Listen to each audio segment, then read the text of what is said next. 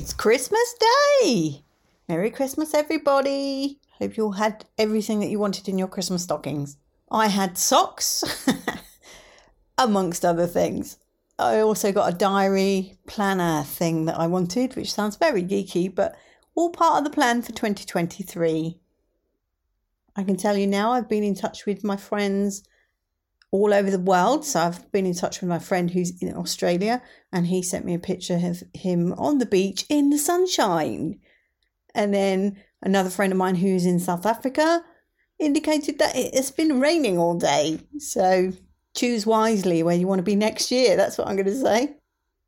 I posted my Photoshop pictures of Jeremy. So if you want to check those out, they are on Instagram and Twitter and wherever else. And you can find that on my website, laughingcustard.com. I know it's Christmas Day, but hey, why not plug my website on Christmas Day? What else can I tell you?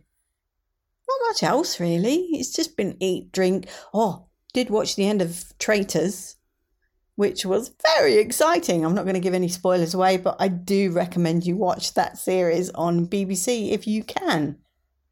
Christmas dinner was traditional turkey, and we were talking about the Brits are the only ones that wear stupid crowns on their head throughout their meal. But here's us pulling our crackers.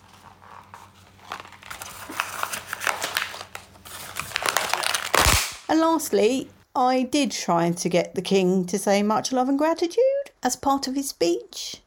But unfortunately, I couldn't. But I think this is close enough. With all my heart, I wish each of you a Christmas of peace, happiness, and everlasting light.